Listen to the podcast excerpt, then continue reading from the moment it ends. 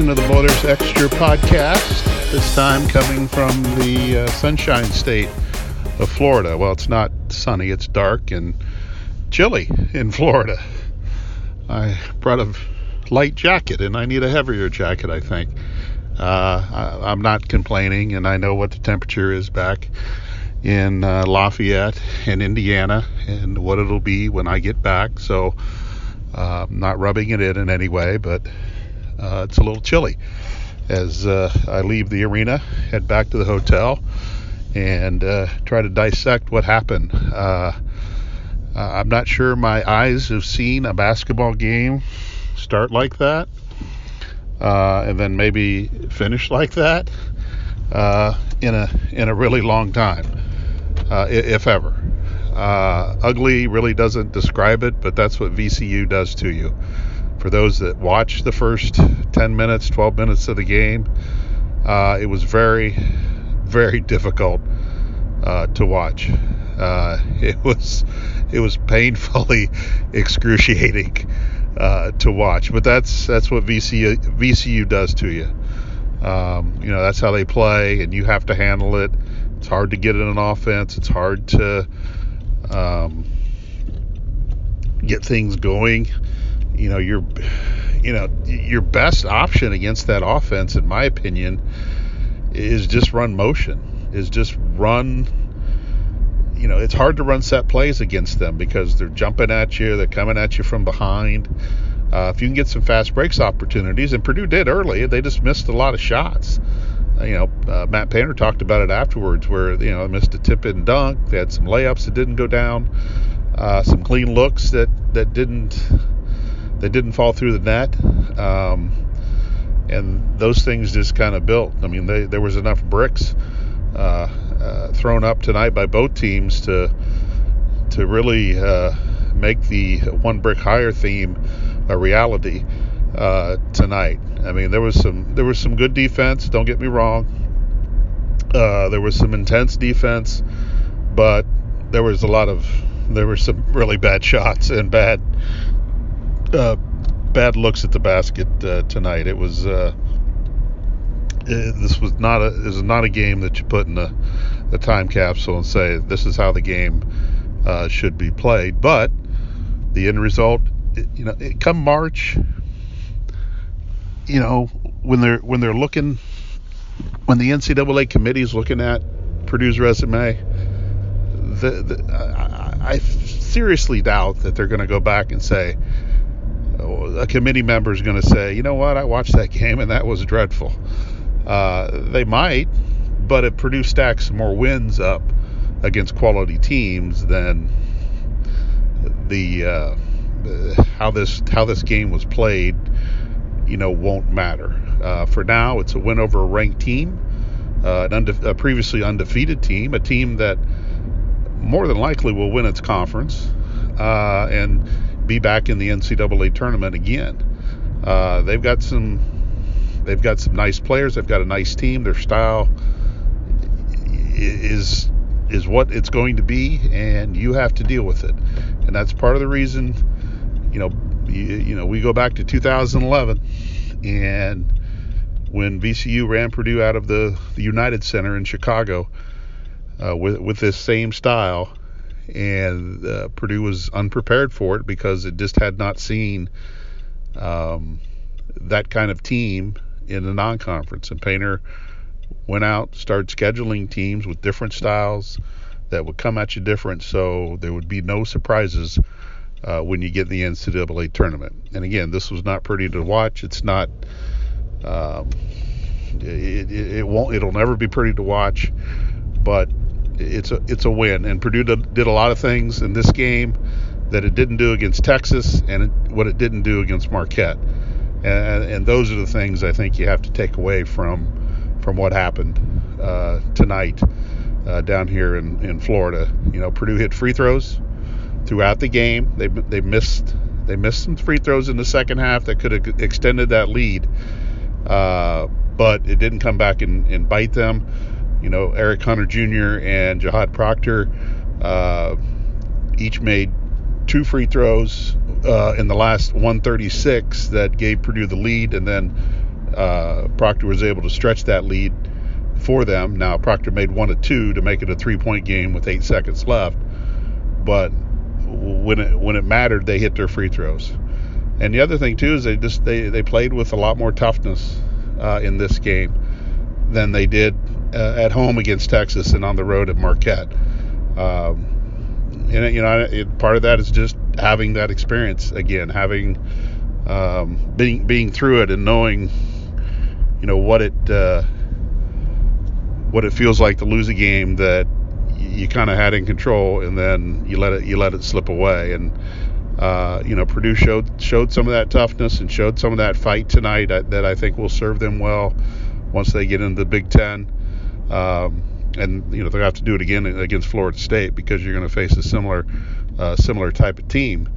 But and, and, and, Purdue did it without its two big men on the floor the last two minutes of the game because uh, Williams fouled out, which I, I, I thought that was.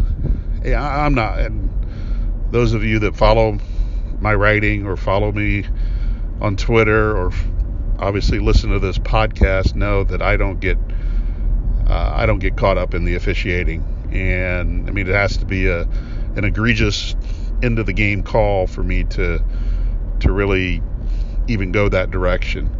But uh, w- with the emphasis on flopping uh, in the game, I, I thought there were several instances where flopping should have been called, both on Purdue and VCU. Uh, but the one that fouled out Tra- Trevion Williams, I, I, I thought uh, deserved a, a, flop, a flop call. Uh, I, I, thought it was a clear flop, uh, and the officials just just blew it. Yeah, in my opinion, they just they just blew it. Uh, and it happened. It happened in front of me, and now I didn't see a replay, so you know I I, I could be off base on that. But I, I just if you're gonna if you want to get flopping out of the game, you got to call it.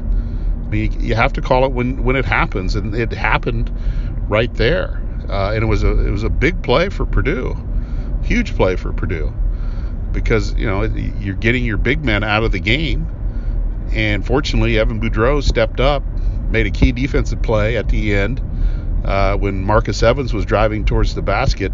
Uh, Proctor had just dribbled the ball off his foot and Purdue was up by two.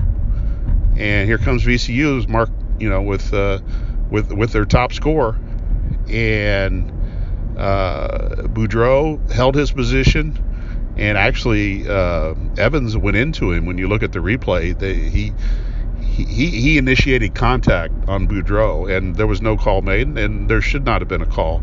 But that, that's the kind of play that Evan Boudreau made tonight. He hit four free throws you know, he stepped up when uh, there was the early foul trouble with Haarms and Williams, and kind of held held his ground, held his own, and you know those are the kind of plays and players that you need uh, during a season to come up uh, come up and make make plays like that. Uh, so you know that that that's something that, that that Purdue will take out of this game, and um, you know, apply it down the road. Could come as early as Saturday night, uh, but it's probably going to come up once the Big Ten season kicks into high gear. Uh, that you know, I, I don't, I don't, know how many how many times in practice they play without uh, Williams and Haarms. Uh, you know, not even on the floor. You know, I'm sure they do, but it's uh, you know, it, it's a rare sight and I, I, don't believe it's happened. I don't believe it happened last year uh, in uh, when the when the two played. So it's uh, you know that was that was a big step for Purdue to kind of um, you know withstand that because uh, VCU's big guy in the middle, uh, Marcos uh, Santos Silva, was having a was having a good game, was having a great game, and Purdue Purdue just could not really uh, stop him uh, very much tonight, even with Haarms and Williams in the game. Uh, it was it was difficult for for Purdue to to control him, but he, he had his own foul trouble, and um, you know Purdue was able to take advantage when he was not in the game, and that that that proved to be a, a, big factor as well. And the other one was keeping Marcus Evans. Uh, I think he was one for nine shooting uh, tonight in the game, and you know that ended up being big. He never got on track. Eric Hunter and Nojel Eastern uh, did a good job on him. Uh, you know, just making it a little, little bit more difficult for him to to to, to try to find the basket. And you know, Purdue's defense was was pretty good on him. But you know, Purdue won the rebounding. They had 18 turnovers, which is too many. They had 10 at half, so they did cut it down a little bit.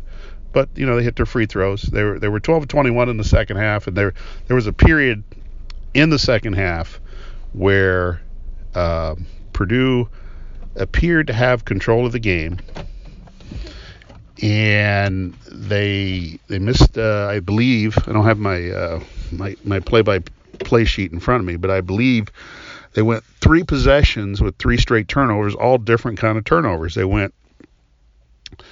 Um, I, I don't. I, I I think the order might have been uh, Matt Haarms' offensive foul, and then they had another. Oh, the first one was a shot clock violation. Second was Matt Haarms' offensive foul, and then the third one was Trevion Williams uh, just kind of losing the ball out of bounds. And that was a that was a sequence where Purdue was up by four or five points. They had, I think, uh, Sasha Stefanovic had missed the front end of a one on one, and then Purdue got the offensive rebound, and then he turned it over, cutting to the basket, trying to make a pass. And Purdue missed several opportunities. They had a window there in that second half to take a four point lead, a five point lead, and make it six, seven, or eight, and maybe really seize control of that game. But they didn't, and then they had that stretch of three straight turnovers. And then all of a sudden, VCU's right back in it, and you find yourself in in a in a in a big old dogfight uh, at the end of the game, which uh, you know I think this team needed. They needed to get into that kind of situation where um, you, you really had to earn the victory. You had a lot of adversity, adversity to to face with uh, Haarms and Williams getting fouling out, and other guys having to step up uh, and make some plays. So, you know, this is why they came down to Florida. They came down to Florida to try to get a signature win to help their resume when it comes to NCAA tournament times. And now, you know, it's a quick turnaround. You got to play Florida State uh, Saturday. Florida State beat them last year in Tallahassee. Purdue had a, I think, a five or six point lead late. Um, couple, might have been a call or two that went against Purdue. I think they missed some free throws, and then I think Florida State hit uh, hit a last second shot to to win the game, uh, and that's that added to Purdue's slow start uh, last year in the non-conference season uh, where they were six and five. But now, you know, Purdue's you know back against Florida State similar type of team to VCU where they get up and they get in you, and they're gonna they're gonna make you play a little bit more faster than you want. Uh, but it'll be again it'll be another challenge for this team uh, because uh, this this is an NCAA tournament team. They're six and one. I know they beat Florida when Florida was ranked. Um, you know they've had they're off to a good start. Uh, they lost they lost some of their big men from last year, but they got a transfer from Mississippi. Uh, and, but they're just they're, they're, they get, they have that quickness about them. They have that that physical toughness about them that uh, Leonard Hamilton's teams always have. So Purdue's in in for a uh, you know a, a, really you know difficult challenge again. Yeah, you hope it's a little bit uh, more pleasing to the eyes uh, uh, for a championship game uh, Saturday night, but you kind of take what you you get at this point. But um, again, good resume win for Purdue. Um, interesting that the two ranked teams in the field are going to play each other in a consolation game, and then the two unranked teams are going to play in the championship game. But you know that's just kind of how it works. Uh, anyway, appreciate you you listening. Uh, uh, questions, comments, uh, hit us up on the uh, Twitter machine. Uh, email mcarmin at gannett.com. Uh, tell your friends and neighbors, and uh, hope everyone had a good Thanksgiving. Uh, we'll be back uh, later. I guess it's later tonight after the championship game to wrap that up. Just to kind of give you the lineup for Saturday. Sam King is going to cover the bucket game Uh, so give him a follow on Twitter. Uh, stay up to date on what's going on at Ross-Ade Stadium. And then uh, we'll be back at 7 o'clock uh, from Florida Saturday night uh, with the uh, Purdue and Florida State game and the championship game of the Emerald Coast Classic. So the barbecue was excellent tonight at the hospitality room, if anyone cares. Uh, it was really good. I don't know the restaurant that served it, but it was ec- excellent, outstanding, and all those kind of things. I just had to throw that in, and uh, it was not. It, they were not leftovers from Thanksgiving. Uh, it was really good, and the people down here have been super nice, um, very accommodating, and uh, uh, we appreciate their uh, their interest in in taking care of uh, the media needs and and all that kind of stuff, which probably doesn't matter to anybody listening to this thing. All right, we'll be back later tonight as we wrap up the uh, what goes on in Florida from a basketball standpoint, and uh, give Sam a follow and stay up to date with the uh, the football team uh, as they take on Indiana on Saturday. Have a good day, and we'll talk to you later.